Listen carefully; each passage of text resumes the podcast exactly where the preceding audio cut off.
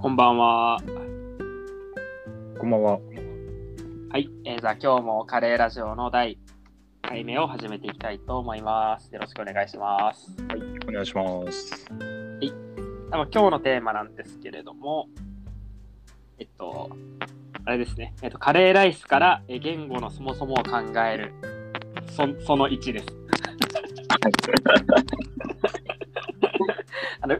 あのうまくいけばそのそのその2もあるという、はい、なるほど。そういうやつなんですけれども、あのご存知の通りですね、僕ご存知かどうかわかんないんですけれども、あのあ僕はあの今、社会人3年目なんですけれども、まあ、大学時代はあのまあ言語学をまあ専攻しておりまして、はい。あのまあ大阪大学の、えっと、日本語専攻っていうのが、まあ、外国学部で日本語専攻っていうのがそこでや,、やってたんですけれども、まあ、い一応ちょっとかかじかじったかじったというところがあるので、まあ、ちょっとそういうところを背景バックグラウンドとしながら、まあ、カレーをこう、まあ、対象にいろいろ考えていくっていう、まあ、回ではあるんですが、まあ、たあの野良言まあ、野良言語学徒なので、まあ、多めに見てほしいという部分はあるんですけれども、あの、まあなんでこれカレーをまあ対象に考えていきたいかと言い言いますと、はい。まあそのまあ、今回そのまあ言語のそもそもを考えるっていうまあところで、そその言語っていうもののもう基本あの基礎的なまあ制約、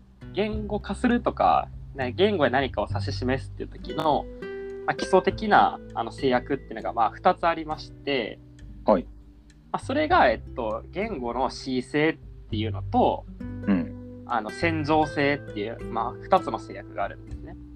はい。で、カレーライスっていう言葉は、まあ、この2つとなんかすごい、まあ、それぞれにすごい面白い問題を抱えているんじゃないのかなっていうふうに、思ったので、まあまずこの戦場性と恣意性ってものは一体どういうものなのかっていうのを紹介しながら、まあ、それぞれカレーライスっていう言葉ないしは概念を考えていくときの、まあ、面白さについてえ喋っていきたいなというふうに考えております。はい。ちなみになんですけれども、あのまあ、き近現代言語学の、まあ、祖と言われている、えーまあ、この2つの制約を、まあ、指摘したのは、あのフェルディナンド・ソシュールっていうえー方なんですけれども、はい。これ、あの沼太郎先生はソシュールっていう学者のお名前はご存知でしょうか？なんか名前は聞いたことがあるような気がします。ああ。あれですよね、なんか僕のイメージだと、その人文系の学問だと、哲学者とか思想家とかはい。は、割と他の分野の人にも有名な学者の名前は知れ渡ってるかなっていう気はうん。してて、まあなんかそれこそ、ハイデガーとか、イトゲンシュタインとか、まあ哲学者の名前っていうのはすぐいろいろ出てくる。で、日本でも哲学者じゃなくても思想家であれば、まあいろいろ出てきますよね、多分その。うんまあ小林秀夫とかは思想家と言っていいかは分からんけど、まあでも西田喜太郎とかって哲学者。うんうんうん。で、まあ、意外と言語学とか、まあ、沼田先生と歴史学に関しては、うん。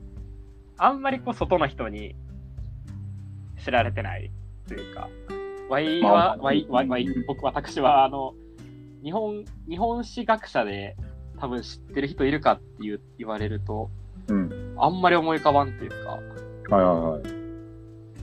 いるかな？なんかに、他の分野にも知られてるに日本史学者っている？いやー。なかなかパッと出てこないですね、そういう。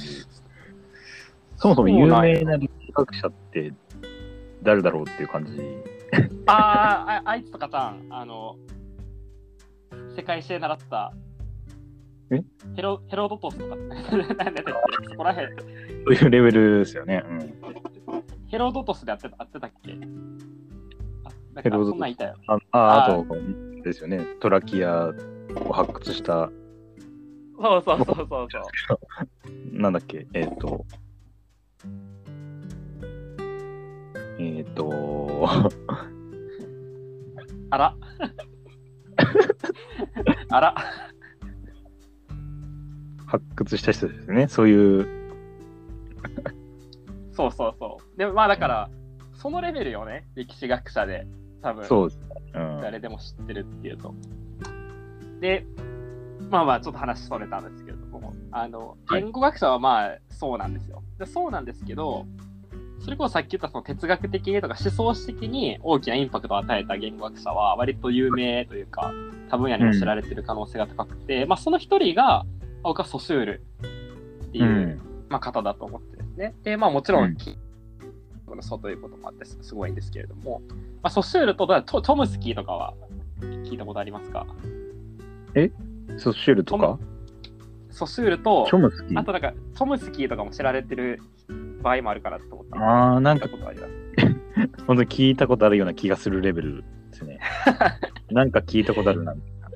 はいはい。まあ、この2人ぐらいかなと僕としてはまあ思ってるっていう感じで。まあ、で、今日はそのソシュールが何をしたかっていうところなんやけども、その、えっと、まあ、それまで、あの、ソシュール、まあ、20世紀初頭ですけれども、あの、それまでは、あの、言語学って何をやってたかっていうと、あの、まあ、歴史言語学をやってたんですね。で、前、あの、日本語食べる語同型論説を扱ったと思うんですけれども、あの、はいまあす、あれをやってたんですよね、昔、言語学っていうのは。つまり歴史をたどるってことをまあやってて、まあ、発掘作業的ですよね。だからそのたど今の形からいろいろ資料を見ながら探っていくって意味では。あのはいで、えっと、ソシソシュールはそういう言語学じゃなくて、そのうん今我々が実際に使ってる言語のその構造を明らかにしようっていうような、あの、まあ、リサーチプログラムっていうのを、まあ、初めてこう言語学の中でやってきたっていう人なんですね。で、まあ、基本的に、えー、と現代の言語学の主な潮流っていうのは、このあくまで教授的な言語を扱う、扱うまあ、その構造を扱うっていうのが、まあ、主流と言っていいのかわからんだけど、まあ、少なくとも歴史言語学っていうのは廃れてるわけなんですけれども、あのまあ、近代言語学の祖というふうに言わ言われるっていうゆえは、まあ、そこです。で、はい。そこで、あの、まあ、ソシュールが、すごい基本的なその言語の、なんか記号っていうものの制約のうち 2, 2つを、まあ、えー指摘してで、それがさっきの言語の恣意性とえー線状性っていうの2つなんですけれども、うん。でそもそも、え記号とは何かっていうところから、まあ、ソシュールは議論を始めていて、で、まあ、この理解は、え明解言語学辞典賛成度化出てるやつによるんですけれども、まあ、そもそもその世界のえ事物っていうのは、まあ、それ自体がまあ分節されているのではなく、分節っていうのが難しいんだけど、まあ、簡単に言えばその犬が走っているっていう事態があるとすると、まあ、我々って言葉によって犬っていう概念と走っているっていう概念に分けると思うんですね。分かれてると思うんですね。文で喋、えー、るとなると。でこれが分節されてるってことなんですけれども、うん。まあ、犬が走ってるってこと、それ自体はひとまとまりのベタっとした実証だと思うんですよね。はい。なので、あのまあ、実証自体、えー世界の事物はそれ自体が分節されてるんじゃなくて、言葉によって初めて切り分けられる。うん。で、言葉によって、まあ、分類された価値のことをえ記号というふうにえ呼ぶ。まあ、なんか若干分かりにくい説明ですけど、まあ、あの、ここは、まあ、放っておいても大丈夫です。で、まあ、記号には2つあって、え表現するってことと、まあ、意味を、えー合わせ持つってことの、まあ、二重性が、えー存在しますと。でそのうち、まあ、表現を、えーシニフィアンと呼び、意味をシニフィエと呼びましょう。えーみたいなところが、えーまあ、ソシュールが初めて指摘した、えーところでして、はまあ、あんまりこれで、まあまあまあ、あのそそんなにここはしく理解しなくてもえー大丈夫です。で、まあ、その上で、まあ、記号っていうものには、まあ、2つ、えー原理がある。第一原理っていうのがまず恣意性だっていうところで、まあ、始まるというのが、まあ、今日の展開なんですけれども、はいえー記号におけるまあ恣意性ってまあ何なんかっていうと、まあ、その記号ってもの、言葉が取る、まあ、形ってものと、え意味っていうものは、あのまあ恣意的に結びついてる。でこれこれがまあ第一原理になるわけなんですね。で、なんか恣意的ってことは割となんか受験、高校受験の、大学受験の時になんかよくキーワード集とかに載ってた記憶がある あるんですけれども、なんて言ったらいいんかな、恣意性って説明しようと思うと。うん。なんか、なんて説明したら国語で当てられたら。恣意性。難しいですね。恣意的に。難しいね。うーん。まあ、主観的とかって言い換えていいんですかね。そうですね。なんて言うんかな、ななんて言うんかな、恣意的。なんかその、こういう時は辞書によるとってやつを。意外となんかこうせ説明しろって言われたら難しいな。うん。恣あ、なん意か、気ままとかそういう風に出てきますね。あ、ほんまや。主観的で自分勝手な様。行動や考え方に戦略がなく気ままなこと。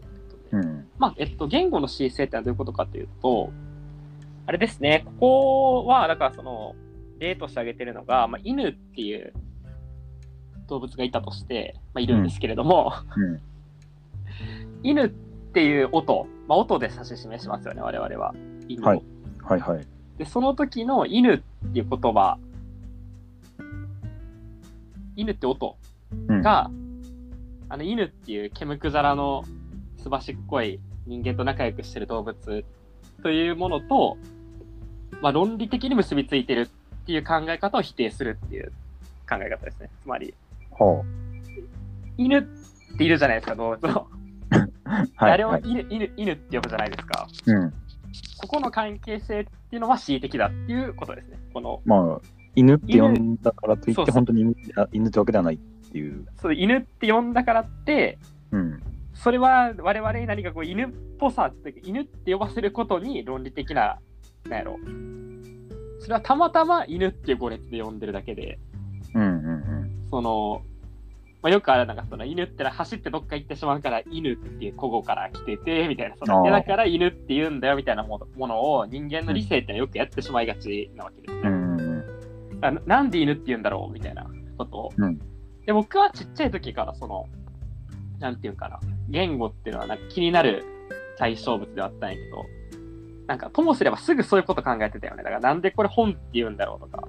うん。なんでこれなんかあの机って言うんだろう。でも別にそういうことはなんか不問不なんかととなんか意味のある問いじゃないっていう。ああ。まあ、言語っていうのはそういう恣意的に意味とこの形が結びついてるんだよっていうのが、あの、まあ、このし言語の恣意性というところで、でもちろんこの恣意性に違反する、違反というか、まあ、反する、まあ、現象ってのもたくさんあるあるわけ。オノマトペとかは、えー恣意的じゃないですからね。その雨が降っている時に、雨がザーザー降っているっていう時のザーザーっていうのは、まあ、自然の音から、それをそのまま近しい音で言い換えてるので。雨の降る様と、えー音っていうものの間には密接な関係性があるまあ、言えるわけなんやけど、うん。あの、降ってる水滴を雨っていうことは恣意的なんですよね、だから、少なくとも。なので、まあ、これは、えーまあげまあ、重要な、まあ、側面になってるっていう、まあ、ところで。なんかまあ言われてみるとすごい普通のことなんやけど、はいなんかわざわざこれを、ね、指摘したことが重大視され、しかもそれが20世紀初頭っていうのが僕はなんか面白いなとうん。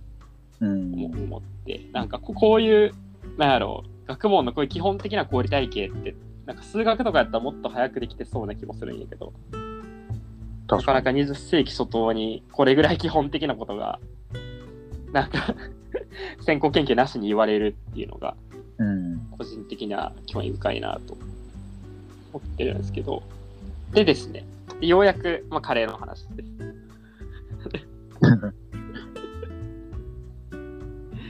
あの、あ、もう13分経っちゃった。以前なんかこういう話したかなと思ってて、これを僕最近読んでてカレーのこと考えたのが、その、はい沼太郎さんがその、沼太郎先生がその、カレーって辛くないよなみたいな話してたじゃないですか。はいはいはい。実はみたいな。うん。カレーって辛くないよなみたいなうん話をしてて。で、なんか、むしろ甘いんじゃないかみたいな。なんか、そのまあ、日本、子供たちがよく食べるカレーっていうのは少なくとも、なんか、と特に辛くないじゃないですか。はで、なのになんかこう、辛いって我々はカレーは辛いものだっていうふうにまあ捉えてると思うんですよね。で、もちろんあのカレーっていう対象物をカレーっていうふうにな名指すことは、まあ、基本的には恣意的なんですよね。まあ、基本的にというか少なくとも恣意的なんですよね。うん。でも、なんか、なんか、なんでじゃあカレーって我々にとって辛いものっていう風になってるんだろうみたいなものをまあ考えたときに、なんか前の又野先生がおっしゃってたのが、なんか、辛いってことをカレーって言うじゃないですか、そのうん。味が辛いときに、まあ、カレーって言うじゃ言うじゃないですか。で、なんか、これはなんか無関係だって言えないんじゃないかみたいなことを、なんか沼太郎先生がおっしゃってたような気がしてて、そうでしたっけ？あ、違ったっけ？え、なんかちっちゃい時そんなこと考えんかった？あ、でもまあまあまあ。辛いからカレーっていうのかなみたいなってことですか、そうそうそうそうそうそうそう僕は結構考えてたかなっていうのがあってあのてか考えてたというかなんかそうなんだろうなって思ってたというかああうん。飴飴とかあのああ甘いから。そうそうそうそうそう。ああ確かに。から確かにそうですね。って思ってて、で、なんか別にこれって別に姿勢の問題じゃないと思う思うんやけど、あの、うん。まあ、少なくともだからこの姿勢と関わる問題じゃないと思う思うんやけど、うん。その、なんか我々ってなんかなんでそれをそう呼ぶんかっていうことの、なんか合理的な説明みたいなもものを、すごいやりたくなるんやろうなっていうのうん。がすごい思ってて、うん。なんかなんななんでなんやろうっていう気がするわけですよね。その別にだって普段我々が接してる机っていうのは机らしくないじゃないですか。別に机っていうのは机らしくあるわけじゃなくて。うん、で、でも受け入れてるじゃないですか。机ってよ呼ぶことを。その、うん。なんかそんなちっちゃい子が、これは机らしくないよって言って、なんかだだこねたり、机って呼ぶことを拒否したりしないわけですけれども、はい。その僕はちっちゃい時、そのカレーと飴に関しては、その辛さと甘さとめっちゃ結びつけて考えて読んでて、やっぱそれを。うん。なんか好きさえあれば、なんでそれをそう名指すんだろうみたいなところに対して、こう、言語学習じゃなくても、なんか合理的な説明を求めてしまうっていう。あなんかはいはいはいはい。これってなんかその、僕がそもそも言語に興味があったからとかじゃない気がするんですよね。うんうんうん。これなんか沼太郎先生はちっちゃい時とかを考えてみると、なんかこの感覚ってこう共有できますかっていうのがいや、気になってわかりますわかります。ああ、やっぱ、うんそうそうだよね。これなんでなんだろうっていう。うん。なんか、が気気になってて、うん。なんか一個は、一個というかこれ理由になってないんやけど、やっぱりこの恣意的だっていうことは、うん。なんかちょっと恣意性への挑戦なんですよね、多分これって。その、うん。恣意恣意性、恣意的なものへの挑戦をしてて、うん。そういうことをやってしまう。好きあれ、好きあらはなぜそれをそう呼ぶのかってことを、に、なんとなく合理的な説明を加えたくなるっていうあなんか成功がなんかどうやら人にはあるのかなっていうふうにまあ思いまして、まあ、この問題は興味深いなと思うわけなんですけれども、なんかななんで人間ってこういうことやってしまうんだろうっていうのは、まあ、ちょっと気になるかなっていうのはありますね。なんでなんかな？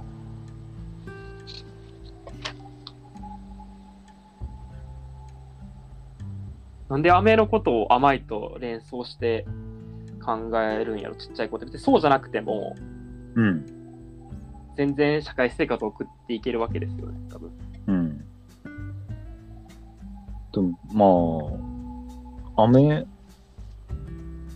でも飴を、これが、あこれが、なんか、初めて、飴だよって言って渡されて食べて、甘かったら、まあ、甘いから飴って言うんだって、まあ思いますよね。ああ、いや、そう、そうなんかな。うん。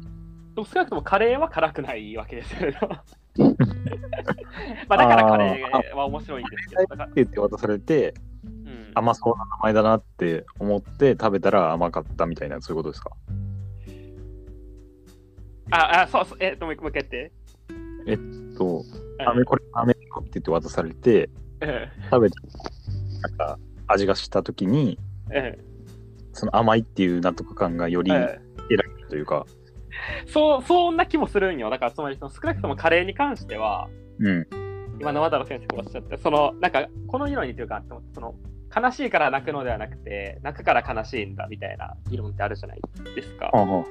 なんかこれに、まあ、に似てるか似てないかはなんか似てる気がしてて、あ。うん。少なくともカレーは辛くないじゃないですか。ちっちゃい子は給食で初めて食べるカレーってのは。なんか、カレーって言ってるから、その、カレーってすごいいろんな味わいがあると思うんですよね。甘さもあるし、まあ、確かに辛さもあるし、うまさもあるじゃないですか。うん。で、別にどこに着目して、その味をを評価してもいいと思うんですよ。あれは、あれは結構その、まあ、少なくとも、絶対的に甘い、絶対的に辛いっていう食べ物じゃないと思ってて、ちっちゃい子が最初に食べるカレーっていうのは。うん。なんか、もちろん辛さも含まれてないけど、その中に。なんかで、で、それはカレーっていう風な名名を与えられて、辛いんじゃないかっていう推論があって、んだから、我々がカレーっていうすごい複雑、微妙ないろんな味を内包するあれから、辛さっていうものを取り出してくるんじゃないかなっていうまあ、気がしてて。だから、ここで何が起きてるか、多分その、カレーっていう対象が、あの、そ世界にあって、事物があって、それをカレーって名指すことは恣意的なんですよね。だから、少なくとも。うんうんうん。あれは辛いから、えカレーとかじゃなくて、恣意的なんだけど、ひとたびなんかカレーっていう名が付けられると、その音から、えっと、なんていうのかな、その音から想起されるイメージが、その対象のこう、感じ方、対象どう感じるかみたいなものをに影響するみたいなことはうん。結構ありそうやなっていうありそうですね。気がして。ああれ、かき氷とかそうじゃないですか？お、例えば、え、どういうことそれは？え、なんか、よく言うじゃないですか。いちご味も、あの、メロン味も全部味は実は一緒みたいな。あ あるよね、それ。一応なんかあれは色と、あと、なんか匂いで一応差別化されてるらしいですけど、うん。実際の味は同じ味らしいんですよ。うん。やっぱり。いちご味だよって渡されたや食べた方がいちごっぽく感じると思うし、うん。っていう。ちゃわかる。とか、その色ってものがね、ってこと。うんうん。やんな。そうそうそう。いや、だから、別にこれはだから、姿勢との、まあ、そう直接関連する話じゃないないんやけど、その、うん。なんていうんかな。ものがあって、それを音で指すってことは恣意的なんやけど、ひとたびその音でそれを呼んでいくっていう実践、そのうん。人間がそれを使いながら、えーそれをよよ呼んでいくっていう実践において、すごいその与えられた音によって対象の捉え方っていうものが変わってくるっていうのはあるうん。かなっていう。はいっていう話ですね。だからその、恣意的は、恣意性をむ認めて、その、与えられた恣意的な音を、なんか逆にその対象に当てはめていくっていううんのを、まあすごいやってるなっていう気がして、だから、まあ赤いからいちごだ、いちごだろうみたいな、まあ影響するわけですよね、かき氷。で、まあ、ちょっとこれは面白いなと思ったので、あの、まあ、ちょっと、この C 生との関連から話しましたという部分が、まあ、一つ目でございます。はい。はい。えー何かごご質問ですとかご意見ですとかは ありますでしょうか？いや、特には。大丈夫ですかあありがとうございます。大丈夫です。はいこれ2番目に、はい、いきたいと思います。はい。で、あの、まあ、ソシュールがもう一個言ったのが、えー記号の第二原理ですね。で、これが、えっと、線状性っていう、えー原理です。うん。でこれってき聞いたことはありありましたか？せ線状性うん、ちょっと聞き馴染みがない言葉ですね。えー僕も学部3年生で初めて聞いた言葉でした。むしろ、あの、1、2年生何やってたんだっていう話ですけど。で、えっと、これは、えっと、まあ、えー絵や写真の場合、それを見た瞬間に、その事態の全容みたいなものをつかむことってのはできると思うんですね。で、でも言語ってそうじゃないよねっていう話でして、はいさっき言ったその犬が走ってるっていうのを、うんまあ、写真で撮ると、まあいまあ、そのまま犬が走ってるわけですよね。ベターっと写い。真の中で。はい。ただ、言語でそれを表現、自体を表現すると、犬が走っているっていうふうに、その、犬っていう概念と走っているっていう概念を、まあ、さっき言ったように分節させて、しかもそれをこう順序立てて並べていく必要が、まあ、ある。で、これを発見ししてるんですよ。だから、そちらの時。ああ。これを発見と言っていいのかっていうのはすごい規模あれなんですけど、まあ、ある意味発見してるわけですよ。そのうん。つまり、その、あの、聴覚的にえ一次元的に広がっていくしかないっていうのが、まあ、せいこの言語の制約だって言ってるわけですね。はいはいはい。まあ、言語学、まあ、ないしは普通の言語って言ってもいいんやけど、まあ、通常これはまあ音声記号ないしは、まあ、日本語で言ってひらがなとか、えー漢字も含めてやけど、まあ、書き表すわけですよね。うん。で、これ横並びの、えー線、線上にえー書き表すことが多い。で、だからむしろ、これはなんか線上性って音の、えっと、まあ、制約ですよね。一緒に犬が走っているってやつを、なんだろうな、もし本当に一元的に、えー一元的というか、その、写真で撮るのと同じように、べちゃっと表現できるのであれば、うん。まあ、全ての発話ってね、一瞬で終わるわけですよね。その、つまり、犬が走っているっていうのを、うん。えみたいなことで表現できていいのに、まうん。あその絵絵とかは表現できるのに言語はできないよねっていう、まあ、制約でございまして、まあ文字言語もそうで横並びにこう線に書いていく。でこれはだから線上性の制約のイメージっていうものを具象化しているんじゃないかっていう、まあ、ところで、まあ、これもなんかすごい 基本的な なんか再発見。でもこれ20世紀20世紀初頭にやってるからねでもこの仕事って。なんかなんだかなっていう感じもするんですけれども、うん。まあ、この発見があるからその、まあ、5列を5列どういうふうな順番で5を並べるかみたいな、まあ、統合論が生まれてくるわけですよね。うん。あのでまあすごい大事な制約ではあるんですけれども、えーじゃあこれがまあいくどういうふうにこうカレーとえ関わってるのかというえ話をまあしたいんですけれども、はいまあ、ちょっとここを紐解くにあたってそのあの僕が一番初めに書いた、えーカレー小説でこの問題を扱っていまして、はいあのカレーライスコスモロジーっていう、僕が大学3年生の時に初めて書いたカレー小説なんですけれども、はい。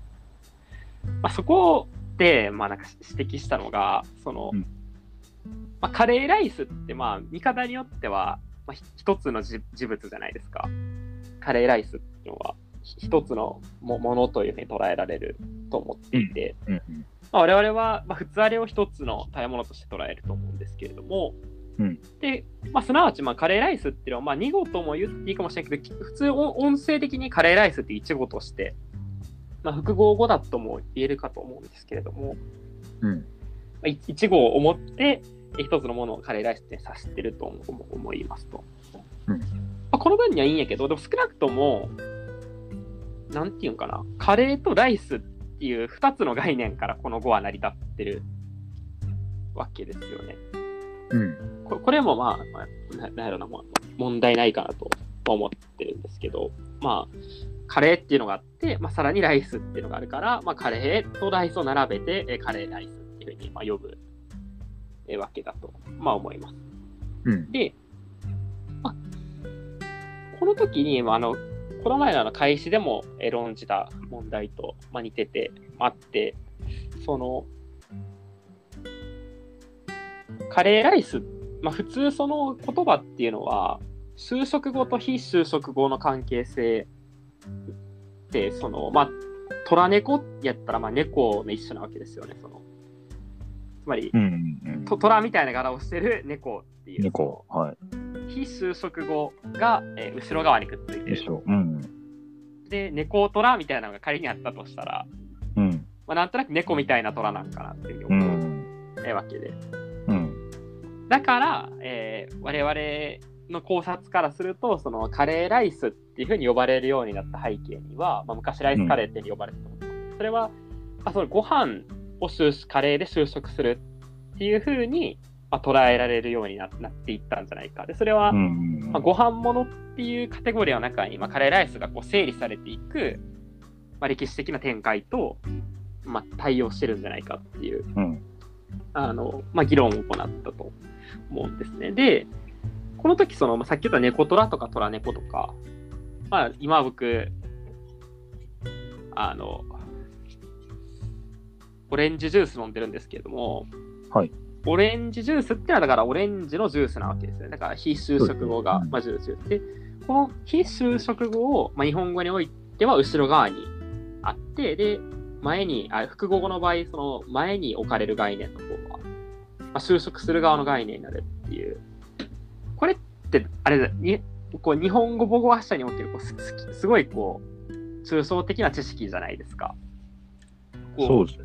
うん。語語の並びをこういがこうい意味と対応してるというか、うん。こういうふうに並んだら、なんかこういうふうな意味になるんじゃないかみたいな、まあ、推論だと思ってて、まあ、だから主語と述語の場合、その日本語だったら主語を先に言うみたいな、そういう文法規則と言っても、まあいい、それに似た文法規則というふうにも言って、まあいいかなというふうに思うんだけども、さっき言ったように、その、カレーライスとライスカレーっていうのは、別に、それは、このカレー探求で論じたみたいに、その、ご飯の一類としてそれを捉えるか、ないしはカレーの一類としてそれを捉えるかっていうのは、うん原理的には別にどっちであってもいいわけですよね。そのうん。で、我々は普段生きているとき、えーカレーライスと接しているときに、別にそれってそんなに意識してないと思うんですよ。これってご飯の一種かなみたいな、ライスの一種かなみたいな。で、でも、その、カレーとライスって2つの概念からなる、まあ、つまり我々はカレーライスっていうのは一つのこう抽象画のように捉えてると思うんですね。あのうん。せ生活的な実感としては。はいはいはああカレーライスだなっていう。えなのに、そのカレーとライスっていう、その2つの概念から構成されている以上、あその複合語としても表される以上、まあ、カレーとライスっていうのは、その、どっちかを先にどっちかが後にっていうふうにまあ言わざるを得ないっていうのが、まあこれは戦場性の問題だと思うんで。うんうんそのうん。2つのえ概念によって分節えして、それを前後関係を持ってえー述べなきゃいけない。で、言語関前後関係をあの作ってしまうと、さっきみたいにその、じゃあこっちが就職後やなみたいな、あの、えっと、なんていうかな、こっちが就職後やな、こっちが非就職後やなっていう、我々の抽象的知識が作動してしまうんですよね。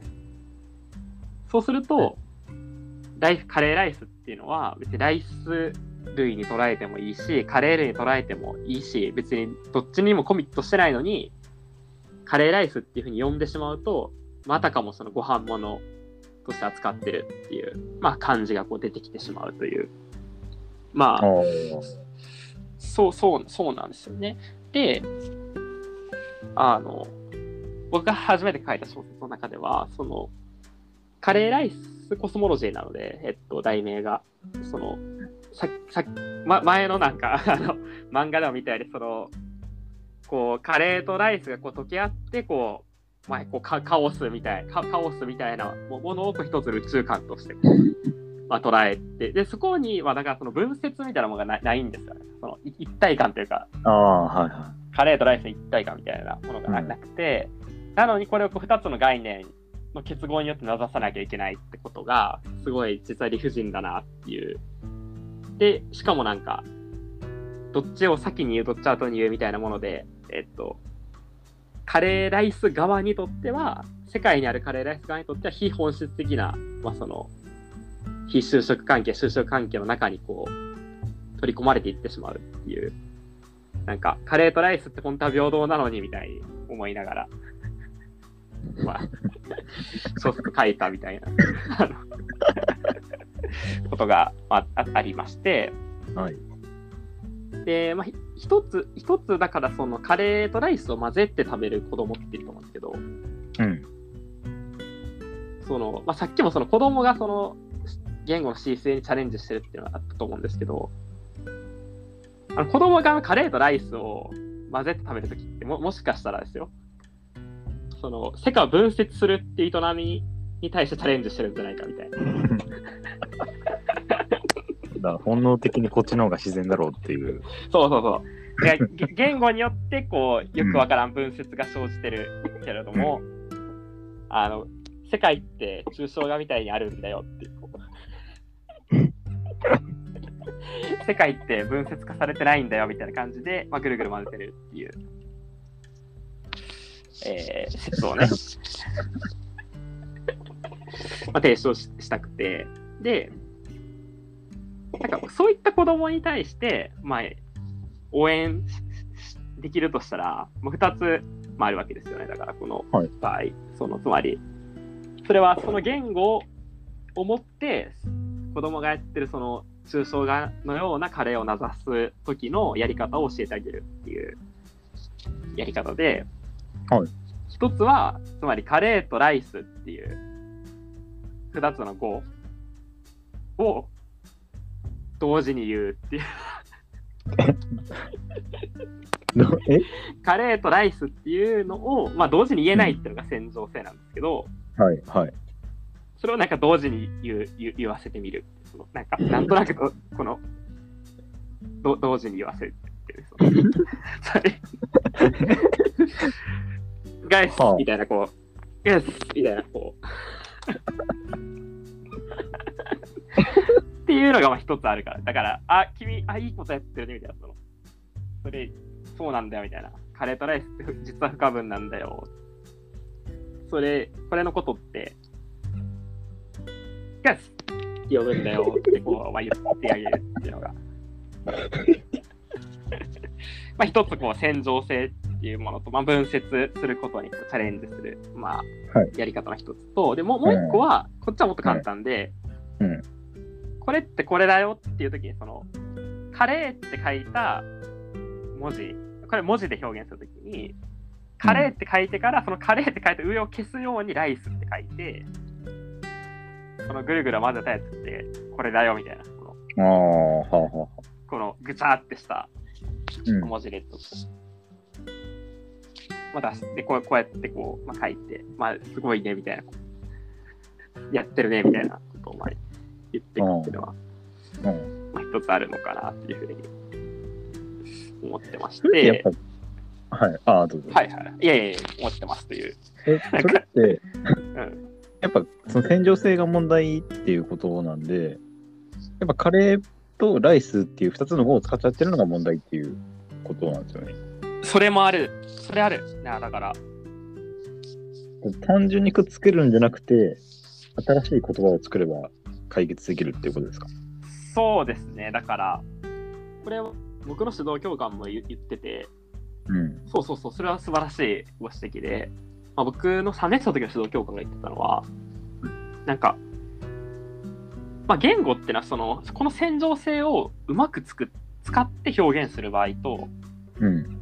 この制約のせいで、まあ、ある種の不自由さが生じる時がまああるっていうふうにうん。まあ言ってるね。で、例えば、クイズ番組で、正解は、ほにゃららですっていう時は、この、戦場性っていうものをめっちゃ巧みに利用してるわけですね。このうん。正解はってためて、なんだろうってこう、みんなの注意を集めて、ないないですって言って、ああ、なるほど、みたいなことがこう起きる。で、これってこの言語の戦場性をこう、めちゃくちゃメリットとしてやってる表現だと思うんですけど、で、こういうのはすごいいいよねって僕の先生が言ってたのが、で、例えばじゃあ鳥がバーって飛ぶとき見て、あ、あ、鳥が飛ぶっていうときは、まあ、本当は、これって、もうそのひとまとまりの事象をそのまま、そのまま描写したいときですよね。うん。この時、まあ、戦場性ってのは邪魔に、まあ、なると。うん。本当は鳥飛びみたいな言葉があれば、それを見て鳥飛びって言えばいいんやけど、まあ、文法がそれを許してないよねみたいな、まあ、話を、あの、僕の指導教官してたなっていうのを、まあ、ちょっと思い出して。うん。で、さっきだから渡先生が言言ったように、カレーライスをそれは一体的なものとして名指したいときに、さその堀あの僕の指導教官が言ってたような、いちごで名指してみるっていうのは、あるわけですよね。だから、そうですね前置きながら。で、それを考えようっていう回です。あ、それ考えるんですか、今 から。さっき言った一つあるのは、そのカレーの上にライス、なんかその食堂とかで、まあ、我々がカレー屋とかやった時でもいいんだけど、カレーとライスもぐちゃぐちゃに混ぜた状態で、まあ、出すみたいなメニューとかあってもいいなって思うんですよね。その,、うん。そのカレーライスユートピアみたいなメニューで。で、はい。その時そのカレーライスっていう押し流しのところに、もうカレーの上にライスって書いてよくわからん線線があって、常連さんだけがこれを頼めば、その混ぜられた状態で出てくるっていうのが分かってるっていう。とか、こっつけた音で言うにはどうしたらいいだろうって話ですよね。うん。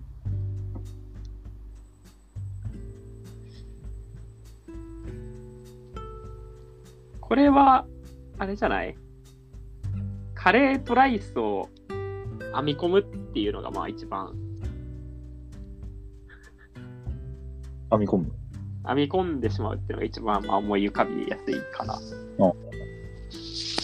カラレイースやったらこう編み込めてるやんだが。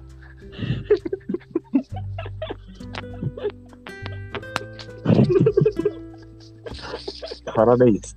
カラレイースでも編み込めるし、あ、カラレイス。うん。うん。ラカ、ラカイレースでもいい。ラカラカイレースでも編み込めてる。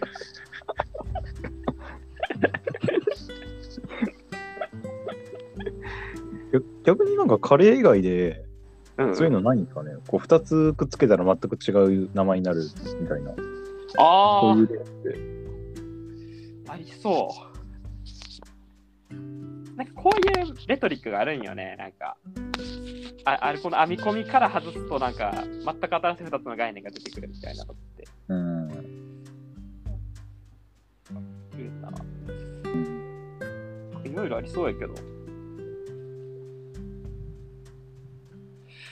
なんか思い浮かぶのある？うん。なんか、おえー、っとオ、オムライスはちょっと違うかな。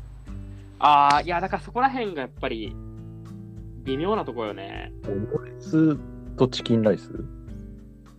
はいはいはいは。いやだから、チキンライスとかもそうそう、だからかなり面白くて、チキンライスっていうからには、その、あれなんよな、だから、ご飯にチキンさえ入入ってればいいって思うんやけど、うん。ライスにチキンをつけただけなのに、ケチャップまでついてくるっていう面白さはある。だからチキンライスでイチゴだって言いたくなるわけよね。あーあー、確かに。だから逆に言うと、僕が思うの思うには、その、カレーライスってやっぱ2語、に二語、2つの概念ができてるっていう気がやっぱどうもしちゃうんよね。だから、あの、つまりチキンライスの場合、チキンとライスの合成性だけでは説明できないケチャップが あるわけじゃないですか。はいその、なんだこのケチャップはってはなるわけですよね。うんでも、カレーライスの場合、あ、カレーだね、ライスだね、あ、カレーライスだねっていうふうにななるなるから、その、なんかその、あ、じゃあ2つの概念ができてるなってこう思っちゃう。で、チキンライスはもうだから、ケチャップ付きのあれっていう、そその、それそのものを一語で指してるって感じがして、うん。チキンとライスから合成されてるっていうね、なんかあんま思えない。そうですねよね。あとやっぱタタコライスとかもそうじゃない？タタコライスって。タコ、タコライスって、えタコ？タコライスはタコスライスじゃない？だからあれ本当は。タコスあライース、タコスのライスそういうことなのか。やけど、タコスのライスやのに、もうだからその、これ編み込んでるわけですよね。だからその、ライスの巣をもうタコスの巣にしてしてるからあ、これさっきのカラーレイスみたいなやつと一緒でも、これタコスとライス編み込んで、タコライスにして。ーあ、でもタコライスって沖縄料理なんですね。そうなんですよ。タコライス。なんかあれなんじゃない？米軍かなんか食べてたんじゃない？知らんけど。ああ。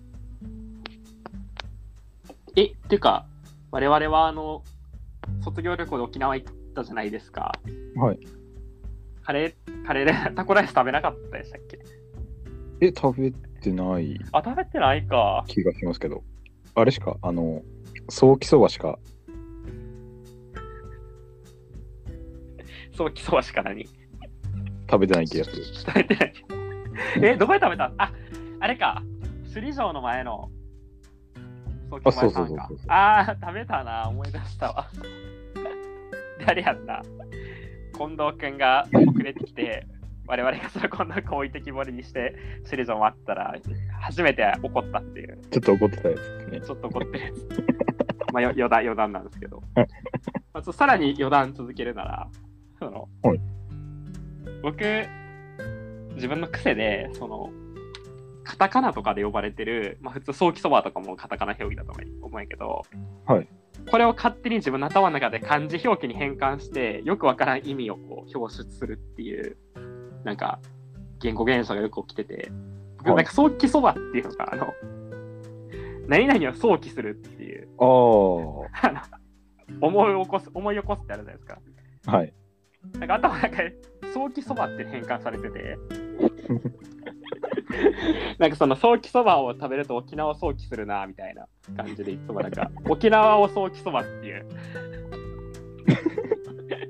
早期そばって聞くともうあの字が出てくる。その思い起こすの字が出てくるみたいなのありますね。はい。あと、ハヤシライスは、はや、はやし立てるのハヤシが、もう頭の中にもうバーって出てきて、ああ。みたいなのは、そういうね、特殊な事情があるんですけど、まあ、そこ置いといて、まあ、さっきタコライス面白いわけですよね。だから、その、うんうん。あの、カレーライスみたいな、その、をもうぐ編み込む、ぐちゃっとこう、二つに、ものによって合成してるタコスとライスができてるけど、これ一つなんだよっていうのをこう、強烈に主張してくるわけですね。もうだって、ライスのそうタコスの巣に使うってすごな、すごくないですか？でも確かにタコ、タコスライスにはしなかったっていうのは。うん。センスありますよね、やっぱ。うん。で逆に言うと、このタコライスの今の普通のタコライスあるじゃないですか。はいあれにこうタコ、タコの、タコの軟体動物のタコのはい。ぶつ切りとかをこう入れていくと、なんか緊張感走らせるみたいなのできるかもしれない。そのこうあタ、タコライスなのかなみたいな。はい。あれ？みたいな、これタタコ、タん？みたいな、こう、なんだろう？みたいなこと。っていうのもまあできそうですけどね。うん。で逆にそのタコライスって言って、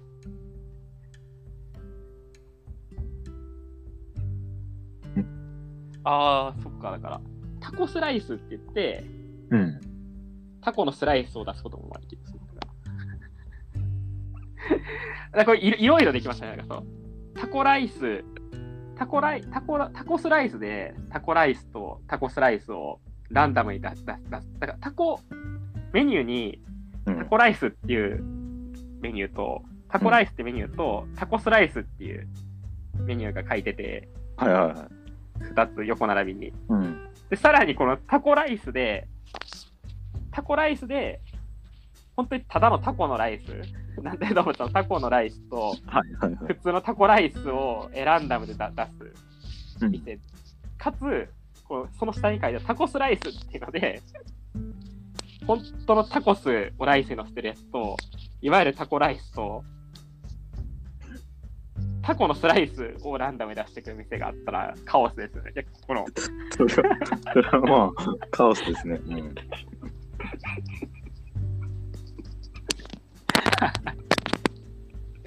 まあ、はい、ちょっと この、この話題というか、ちょっと、リスナー置いてけぼりみたいな面白さだったかもしれない。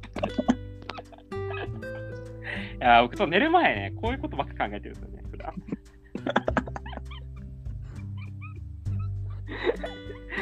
いやー、面白い。ああの、はい沖縄旅行の時、僕でもタコライスめっちゃ好きでさ、えあ、普段食べませんか？食べたことないかなえっていう。マジ？食べたことないですね。今、セブンイレブンで弁当で売ってるけど、なんか、ま、ほんま、ほんまに好きで、はいはいはい。僕沖縄旅行の時、卒業旅行の、多分沼太郎先生が沖縄に行く2日前ぐらいに沖縄入りしてたじゃないですか。そうですね。もっとかな ?1 週間ぐらい沖縄入りたから、僕その時。あれやんな、沼太郎先生が1泊2日やんな。だから、2泊3日か。2泊、あれ？さあ、2泊したか。いや、1泊やわ。一泊一そう泊だ全然覚えてない。一泊しかしてない。また、また先生一泊しかしてなくて、僕一週間ぐらい沖縄いたからさ、多分あの時。はいもう、最初着いて、もうすぐタコライス食べに行ったね。国際通りの。それはもう大好き。うん、タコライス好きだよね。その時は本当にちゃんとしたタコライスが出てきたんですけど、うん。またり、またり前なんですけども。まあまあまあまあ、この問題と密接に関わる、で、まあ、ここまでが、まあ、はい、戦争性の話でしたと。はい。まあ、戦争性の話だったのかっていう、まあ、疑問も残るわけですが、まあ、戦争性の話でした。で、まあ、ソシャルの話はここまでです。で、まあ、図らずしも、まあ、我々はこの時、結構その、複合語っていうところの話にも足を踏み込んできた気がするんですね。つまり、カレーとライスでカレーライスが出来上がるっていう、まあ、言葉として。で、うんまあ、こういう五構成の、まあ、問題っていうのを、まあ、一つ、このカレーライスをめぐってはまあ非常に面白いというわけで、まあ、さっき言ったようにカレーライスってのは一語であり、まあ、かなり二語的にも捉えれるわけよね。だから、つまり、日本語で言うカレーライスっていうのと、英語で言うカーリーライスっていうのは、同じものを指すっていうのは多分すぐ分かって、でもカレーライスってのは一語やけど、カーリーライスっていうのはかなり二つの語を遠い接続でくっつけてるって感じがすると思うんですけど、うん。でこれはさっき言ったようにそのカレーとライスの合成以外の他のものではないっていうのが一般的にあるから、ね、カレーライスっていうのには。うん。あのさっき言ったようにタコタコとか。そうオムライスみたいにこう合わさることによって独自の何かができるって感じはしないわけで、うん。うん。まあまあまあ我々はその上でカレーライスコスモロジー独自のものができるっていう主張してるから話はややこしいんですけど、まあ、一般的には別にカレーとライス以外の何ものでもないわけですよね、カレーライスは。うん。だから、カレーライスのカレー側をか、えーカレーって名指すことはよくあると思うんですよ。そのうん。カレーのルーの方をカレーって名指名指すことはよくあると思うんですけど、うん。さっき言ったそう、オムライスのあの、卵の部分をオム、オムっていうのはあんまり言わないじゃないですか。うん。でハヤシライスどうかなみたいな問題があって、これなんかあの、うんどうすか、あの渡辺先生的に。だ、あの、かけてる部分をなんていうかってことですよね。そうそうそう、あいれをやあれ、確かになん、あれ、なんて言うんだろう。あれなん？だからさ、文化人類学者みたいなのがやってきて、日本っていう文化を調べに。で、その時日本人がハヤシライス食べてて、うん。で、あの、よくその、人類言言語人類学者みたいなのはさ、その、こう、指差しで、これ何？みたいに聞くわけよね。で、なんかその人類学者はいろんな人と話して、そのなんなんかご飯物のやつ、ライスってつけてんなみたいな、うん。分かってきて、うん。つまりなんか、これタコライス、これハヤシライス、これチキンライス。あそっかそっか、その米を使った料理は、プレート料理はなんとかライスって言うんだっていうふうにまあ文法化されてくるんですよね、その人類学者は。で、うん。ある時そのハヤシライス食べてる、その現地の少年に、まあ、日本のね、少年に、この、これハヤシライスだよって教えてもらって、あ、ライス、あ、そうなんだねってなって、うん。でところで、まあ、そこにハハヤシライスの鍋があって、その、うん。作って、これなんていうのってその聞いたとし時に、うん。結構、どうすんのかなと思って、その、ハヤシライス知ってる友達、なんかそれ、うーんってなんかめっちゃ言いそうな気がして。カレーライスってこれか、それカレーだよって多分言うと思うよ、子供たち。子供たちうん。で、オムライスやったら、いや、それ卵だよって言うと思うよね。うん。うでん。チキンチキンライスに入れる前のチキンでやったら普通に鶏肉だよって言うと言うと思うけど、うん。ハヤシライスのこのハヤシライスのな鍋を指さされて、これなんて言うの？みたいな。なんだろうみたいな。でめっちゃありそうやなと思って、うん。結構びっくり、この素朴な事実に気づいたときに、うん。めっちゃびっくりしたっていうか、なんかとというのもなんか我々ってさ世の中にはものとしてに日頃認知できるものっていうのは多くの場合簡単になさせるわけよね。はいはいはでなんかむしろなんか名指すのが難しいってのは抽象物だと思うよ。結構その、よく漫画とかでもあるけどなんかこの感情ってなんて言うんだろうこれは恋かな？いや愛かな？みたいな。い。うん。なんだろう？みたいななんかよくあるやんかこういうの。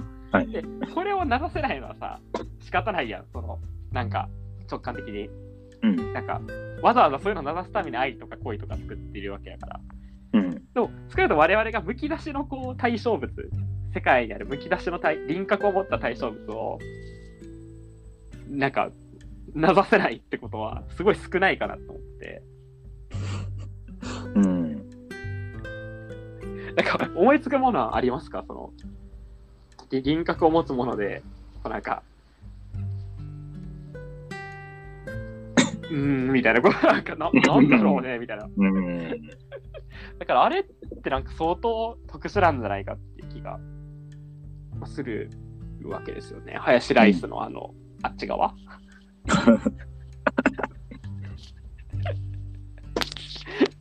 まあこう話題がかなり捻々としてますが、うんで、まあ僕と説がありまして、一つ、うん。説がありまして、うん。なんか、ハヤシライスのあっち側って、うん。抽象物なんじゃないかなって気がしてます。してますうん。林ライスあっち側って実はうん。抽抽象物説があって、うん。僕の持論なんですけど、うんあの、多分、ハヤシライスにするために、うん、あの、茶色いドロドロってしたやつがうん。作られてるわけじゃなく、あれと全く同じものが存在してたら、うん。なんか、ビーフシチューとか、なんかそういうステータスを持つ気がするんですよね、あああいつって。はい。ハッシュドビビーフ、なんていうかわからんけど、なんか ハッシュドビーフでしょ。ハッシュドビーフか。多分。まあ、ハッシュドビーフなわけですよね、あれだから。うん。で、ハッシュドビーフは具体物なんですよね、だから。うん。ハッシュドビーフをハッシュドビーフって呼んでるだけやから。うん。ただ、なんかその、あれを、ハヤシライスのあっち側っていうとき、うん。その、ハヤシライスっていうものは一つの抽象画として一つの対象なんですよね、だから、つまり。ああ、だから、ハッシュドビーフプラスライスがハヤシライスではないということですか？そう、そうか。そうそう言ってもいいね。そう言ってもいいし、うん。そうやね。そうそうそうそうそうそうそう。いうことで、うん。ハッシュドビーフプラスライスで、物理的にはハッシュハヤシライスになるんだけど、うん。ハヤシライスっていう概念はハッシュドビーフプラスライスではないわけですよね。そうそうそうそうそうそうそう。うん。で、で、ハヤシド、つまりだからこそ、ハヤシライスってものは、一つの、一つなる抽象画としてのあの、ハヤシライスを指し示せるイチゴなんやけど、うん。つまり、ハヤシライスのあっち側としての、ドロッとした茶色いやつ。うんつまり、ハヤシライスってのは一つのものなのに、うん。そっから切り出して、片方側をなさそうとするっていうことが、もうそもそも抽象に足を踏み入れてるというか、か観念、観念論に、観念の話ですよね。だからその、うんつまり、ハッシュドビーフそのものやんか、そこにある茶色いドロドロは。それを、ハヤシライスのあっち側って視座から見るっていうのは、かなりその、なんていうの、哲学的なことをしてるというか、その、抽象物として捉えようとして失敗してるから。けど、これ問題は、あれなんよな。だからあれって、ハヤシライスのあっち側の役割として作られてると、もうハヤシライスのあっち側というステータスでしかこう認知されなくなるっていうバグがあって、うん。なんか、さっきの渡先生が言ったように、その、お母さん今日ご飯何ってハヤシライスよって煮込んでて、うん。あ、本当だ、ハッシュドビーフだねっていう会話はあってもいいはずなのに多分ないよね。な、ないです、ないですね。うんああってもいいはずなんやね、これだから、うんうん本当は。でうん、だから、あ、あ林ライスあっち側だねって言うしかなくて、あ、本当だ、林だねとかっていうのはこう言え言えないっていう、うんうんうんまあ面白さ。で、まあ、何が言いたかったかよくわかんないけど。まあ、ハヤシライスの違うっていうのは結構抽象物なんだよっていうまあお話でうん。ございまして。うん。まあでもあんまりわかんな。ぼなんか僕も沼太郎先生も多分その、今回でハヤシライスと触れ合ってきて、触れ合ったことあった？え、まあまあ。あ、食べ、食べてた？うん。ちっちゃい時。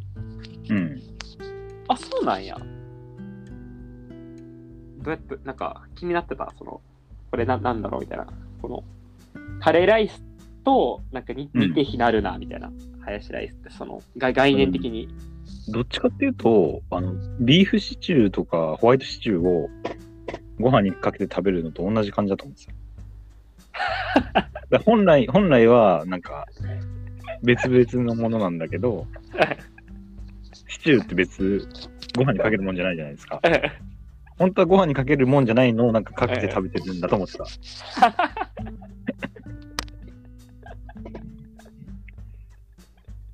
ああ、じゃあ、これなんかシチューっぽいものをかけてるなっていうふうに思ってるってことさ。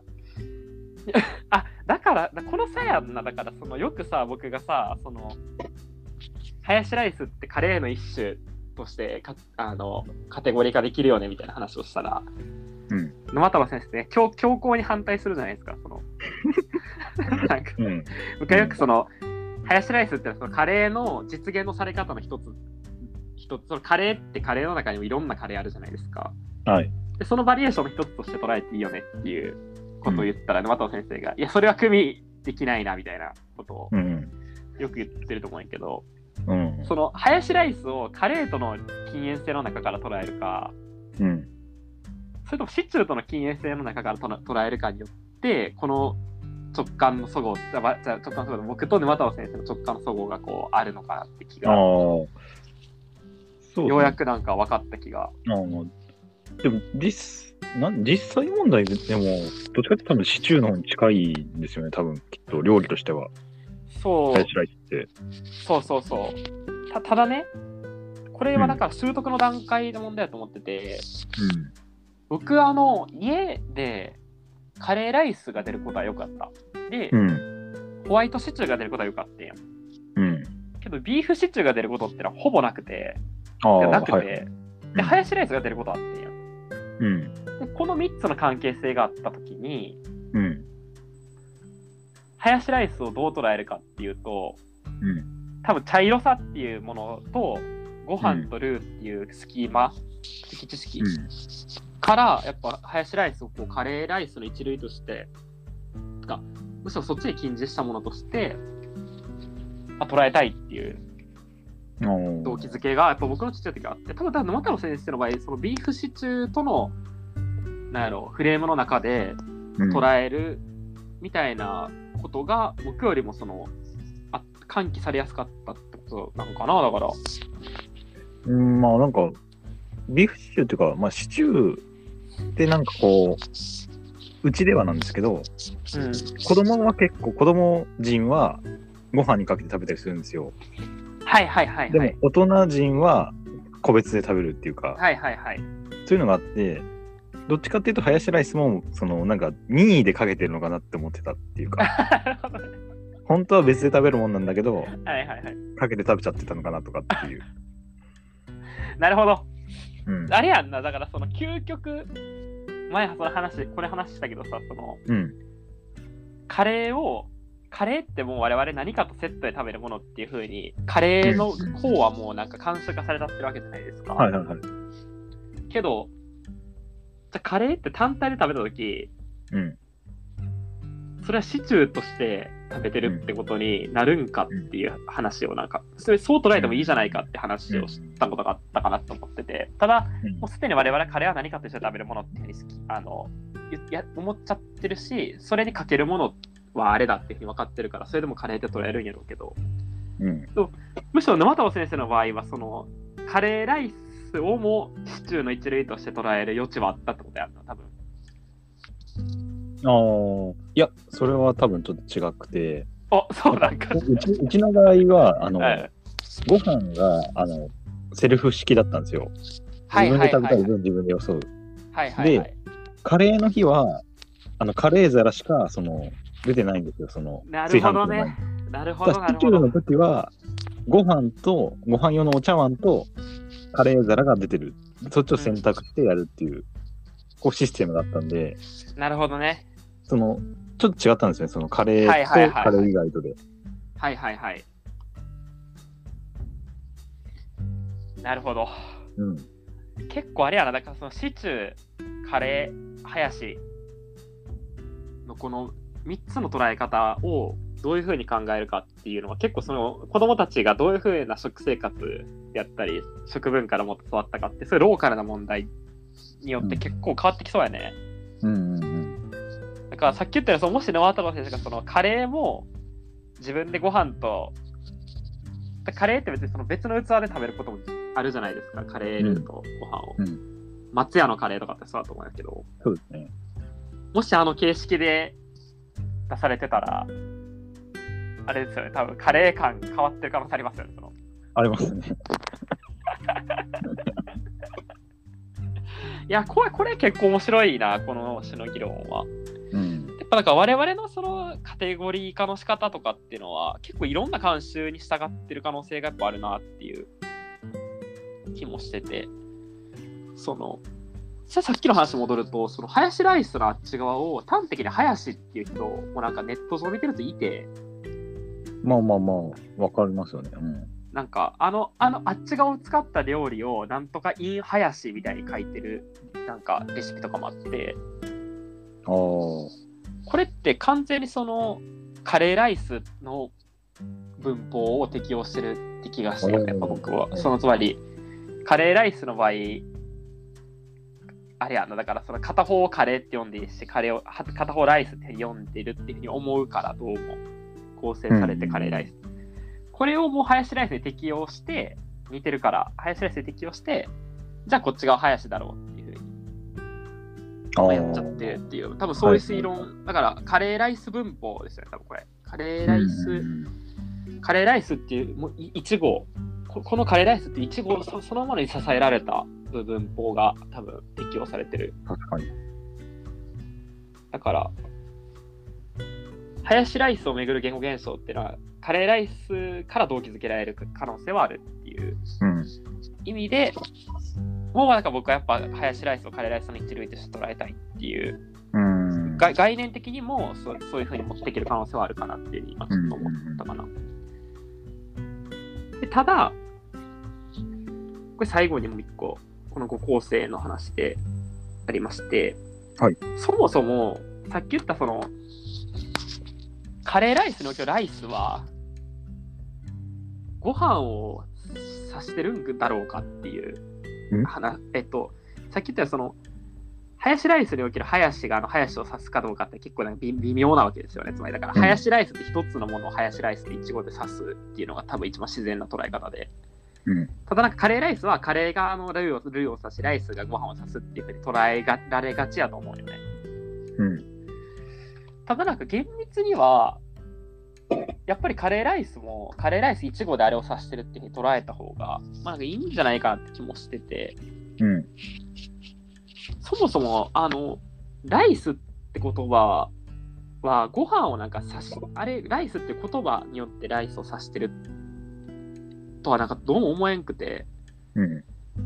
なんか、まあ、いろいろ料理ってさ、その、ちゃんこ鍋とか、なんか、かトマト鍋とかカレー鍋とかさ、うん。なんとか丼、カツ丼、天丼、うな丼とかあるみたいな、その、丼とかさ、その、鍋とかさ、その、それがなんかどういう料理かっていうもものを構築させて、そのジャンルを指し示す、ジャンルとして表すみたいな表記になるじゃないですか。で、この場合、丼とか鍋みたいな器によってカテゴリーをなしてるんやけど、うんしかもライスもこういうもんだろうなっていう気がしてて、つまりライスってあのご飯を指してる、さなんか何かを指示してるとかじゃなくて、うん。そのた単にそのカテゴリーを作ってるって感じがするよね、そのご飯物っていう。はいはいはい。で、だから我々ってその別にカレーライスって普段あんま言わないじゃないですか。か。だからカレーカレーって。うんで、うんその時別にご飯も指してると思うんですよね。ご飯が省略されてるというよりかは。カレーライス、あカカレーライス、あのご飯とカレーのセットをそのままカレーってよ呼べると思うんやけど。はいはいはいはい。別になんかこう、カレーがあっちを指し、ライスがあっちを指しみたいなことをうん。一語でやってるってわけではまあなくて、まあ、だからハヤシライスとかと、むしろオムオムライスとかタコライスとかと、まあ、同じなんやけど、でもカレーライスはなんかその、カレーとライスが結びついてもカレーライス以上のものができないから、なんかお互い指し示してるんだよっていうふうになんか思われてるっていう説は。はあはあはあ。確かにそう言われてみると、あ、わかわかってくれました。なんか今、うん。例えばカツカレーだとか、ね、そうそうね。確カツカレーライスじゃないですか、まあ、要は。そうそうそう。確だからそのカレーっていう中に、まあ、だからそのライスっていうのが、なんていうか、米っていう、それの言いたいわけじゃない、なくて、そうそうそうあの状態になってることをカレーライスっていうふうに言ってる。ああ、確かに。それは、なんかやっぱそうな気がするから、ななんかだからやっぱ、カレーライスは、僕が思うに、この、うん。これをまあ良くないこととして捉え、このこの誤解、つまり、カレーライスっていうのは、その、それぞれがそれぞれの概念を指すっていう思う誤解をうん。解く必要があるっていうふうに仮にするなら、うん。やっぱりカレーライスって呼ぶものがカレーとライスの合成性プラスアルファのものになってる必要があるのかなと思うよね。つまりチキンライスみたいにそのチキンとライスの結合からは予測できない何かなわけじゃないですか。チキンライスはケチャップがあって。はいはいはい。そこがなんかできんかなって気がしてて。確かにカレーとライスはもう、カレーとライス以上のものは、特には。そうなんよな。うん。難しいね。いや、だから、あーまあ、やっぱだぐるござ混ぜ、ぐぐるぐる混ぜにするみたいなのがまあ実践的なんかもしれんけどね。うん。だから、かカレーをやっぱ我々は2つの対象として捉えてるってことか。だから、日常的に。カレーとライスって2つの対象として。捉えてしまってるから、これを一つの対象として捉えるようにするか、もしくはそのカレーライスっていうものでしか指し示せないような固有の体にするかのどっちかやね、だから。でも、でもあれかな？でもカレーライスっていう時のカレーって、あの、ライス用に、その、調整されたカレーじゃないですか。はいはいはい、なるほど、だからそう。いう意味では、まあ確かに単純に何でもいいわけじゃないっていう意味で、はいはいはいはい。カカレーと、だから純粋なカレーと、うん。そのカレライスに合うような小麦粉だとか、そういったやつとライスって考えれば、まあ、そのカレーとライスはいはいはいプラスアルファっていうふうに言えるっちゃ言えるんじゃないかなっていう気がしますけどなるほど。うんでもそれはあれか、僕あんま詳しくないんやけど、カレーの歴史として、そのご飯に合うように調整されてきたっていうのがあるわけなの。あなんかあるみたいですよ。えーやっぱ、イギリスから最初入って、はいはいはいイギリス。のカレーってまあスープカレーなんで、まあ、パンと合うような。はいはいはい。それを米に合うように、その小麦粉を足したりとかっていうのがはいはいはいあ。ったって聞くんで、なるほど。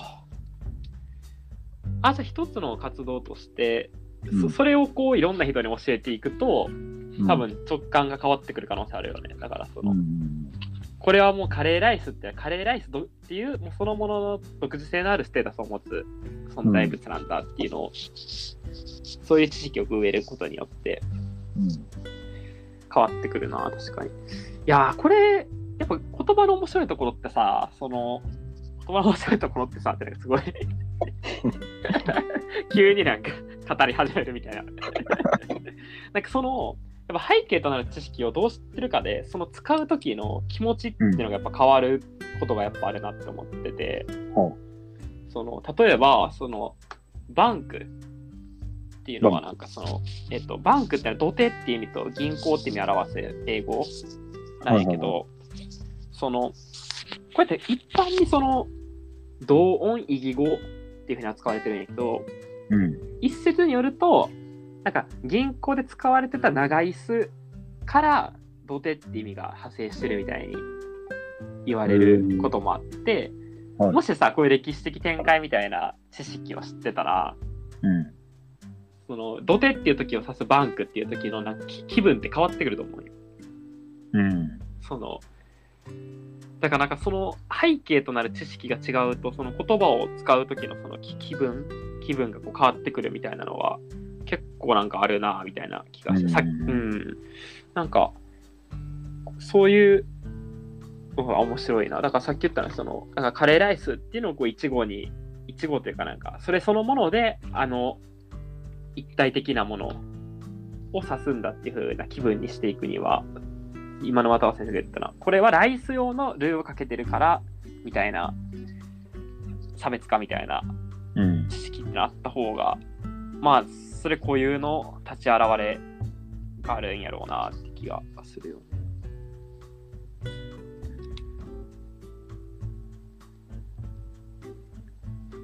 ありがとうございます。なんかやっぱ僕が最近関心あることとしてやっぱどういうふうに世界を見るかっていうのってすごい大事かなと思ってつつまりその世界そのものを我々はちゃんとなんやろうなサングラスなしに見ることはできなくてこうこういうふうに見るからこういうふうに立ち現れるっていう関係性がやっぱすごいあるんじゃないかなって思うよねつまり我々はカレーの甘さっていうのをやっぱりカレーって名指すことによってすごい詐称してきてると思うよ経験的にうん。カレーの甘さってものをあんまり考えずにカレーの辛さばっか考えてきたような気がするよねああ、はいはい。それはそれはおそらく我々の説はそのカレーっていうのがすごいちっちゃい時にカレー辛いって結びついてしまっててうん。カレーが辛いものっていう風に立ち現れてるんよね。まあ、もしかしたらエスニックは辛いとかっていう、それはそういうそういうフレームかもしれないですけれども、うん。なんか我々はなんかその言語であったり前提知識みたいなものですごいその世界の限られた側面の立ち現れっていうのをあたかもその客観的なあの見えであったり事実であったりだと思って、まあ、い暮らしてるなみたいなうん。まあ、気がして。で、逆に言うと、その、あ、悪、どう見たっては、えーハッシュドビーフなのに、ハヤシライスっていうものとの関心から、そういうサングラスから眺めることによって、それは名指せないものになってしまったりするわけやんね。だから、その、はいはいはいはい。だから、すごい、ここは最近、やっぱ気になってますよね。うん。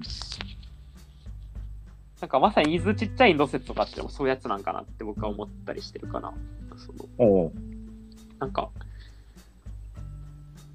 なんやろな、その読者の方から、その、その我々があんだけ伊豆ちっちゃいインド説を解いても、その、伊豆とインドは関係ないと思いますっていうふうにあ反応がまああったと思うんですよ。ああったと思ってて、うんうん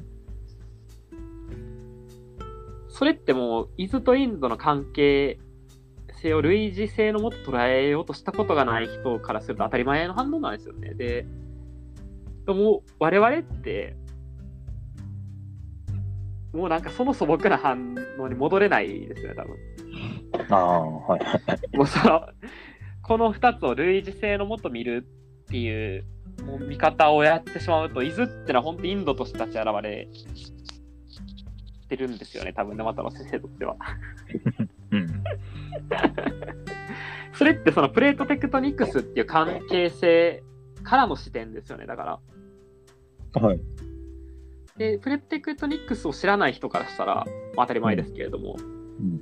何言ってるんだろうっていう、その、うん。ここバラなしだよなとかって言ってても、いや、何言ってるんだろう。たただ、面白いのは、プレートテクトニクスの知識があれば、てか視点を持って伊豆を眺めてみると、なんか見えてくるものがある、あるっていう意味では、なんか、掃除以上にインドそのものになるっていうふうに前、沼太郎先生言ってたと思うんですけれども、なんか、どっちかって我々はその、どういうふうに世界を見るかっていう立ち現れの記述をやってることの方が多いのかなと思ってて、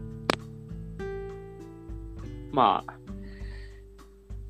ちょっとそういう関心がね、最近増え、あるなっていう、だから、うん、ここは結構いろいろんな問題と密接に関わってるかなっていうのが、ちょっと最近の哲学的関心ではあります。うん。はい。これ的にはやっぱ今日はハヤシライスの問題結構面白いなと思って、これもうちょっと戦術めて考えたいとこかな。そのはい。あのやっぱりその、あれをハヤシライスととのこう関心のもとやっぱ捉えるとなないかんとも形容しがたいっていう事実はすごい面白いなっていうふうに。それを単にハッシュトビーフって呼べばいいのになみたいな。うん。やっぱ立ち現れってあるなみたいな。事物そのままを見るみたいなことは難しいんだなっていうのを、まあ、改めて感じさせられるっていうか。はい。っていう形で、まあ、カレーライスから言語のそもそも考えるの、まあ、その1だったんですが、いかがだったでしょうか？そうですね。うん。うん。でもた、確かになんか、カレーライスっていう言葉はすごい単純な作りになってるじゃないですか。やっぱカレープラスライスで。うん。で、これをなんか、さっき言ってたみたい、ちょっとなんか、冗談っぽく言ってた、なんなんて言ってましたっけ？こうくっつけちゃって、ああ、かカラーレイスみたいな。カラーレイスとかって、でもそういうふうにならなかったっていう事実が一応あるわけで、そうね。そこはなんか、なんでならんかったのかなとか、そこを考えてくれるのもなんかちょっと面白いのかなっていう。確かにね。うん。まあ、一つにはそのカレーもライスも独立にいろんなものとくっついてるからやろうね。うん。でも、例えばこれ、なんか、かきかき混ぜて、その水分飛ばしたのはドライカレーになるわけじゃないですか。うん。やっぱなんかそういう、だからなんかドライ、ドライカレーライスとはあんま言わないと思うんですよ。確かにね。だからなんか、そういう、そういうなんか違う言葉で、なんか表されてても面白かったんじゃないかな。うん、そうそうそう。そういうのができてても面白かったのかなっていう。それはあれあれよね。だから、我々としてやれることとしては、その、ライスに、ライスに最適化されたカレールーを使ってるから、カレーライス特自だっていう方法と、うんうんタコライスみたいに巧みな、なんやろあ信号を作るというか、うん。うん。もうい一体的な信号を作っちゃうって、この2つによって、まあ、カレーライスコスモロジーを描写していくみたいなのはあるでしょうね。うん。まあ別に一体的じゃなくてもいいんだよっていう人からしたら、まあどっちでもいいわけですけど。だから、一体的っていうふうに捉えたいっていうこう前提をまずちょっと共有しておく必要があった気もするけど。まあなんかその、ま、もうご飯カレーを混ぜ混ぜしてる一心不乱にしてる人はでもやっぱそういういそういうこう一体的にやりたいっていうものをこう発露させてるので人間は原初状態ではカレーをそう捉えたいっていうふうにもう頭の中でもうプログラムされてるんですよね。なるほど。き急になんかよくわからない説を唱え始めてますけど。という形であの言語とカレーの問題は結構いろんなトピックをね呼び起こしてくれるんじゃないかというふうに、まあ、個人的には考えてまして。はい。はい渡辺先生、じゃあまとめていただきたいと思います。じゃダメだ。でいつもあのひ一言でさらっとまとめてくれくださってるんで、あれがないとこのラジオ終われない。うーんと、まあ、カレーライスは美味しいということで。はい。はい。まあ、ともあれ、はい、美味しいいうことで。困ったらこれでいく感じで。はい。そうです。えじゃあ、ともあれ、はい、美味しいということで、すみません、あのはい長時間お付き合いいただいて、あの次回、次回も、はい、もうもう一回だけやらせてください。この、はい。カレーライスと言語のそもそもを考える第2回あのメタファーを、えー、次第に扱います。はい。はい。では、来週もよろしくお願いいたします。はいお願いしますすい。ません、遅くまでありがとうございました。は失礼いたします。はい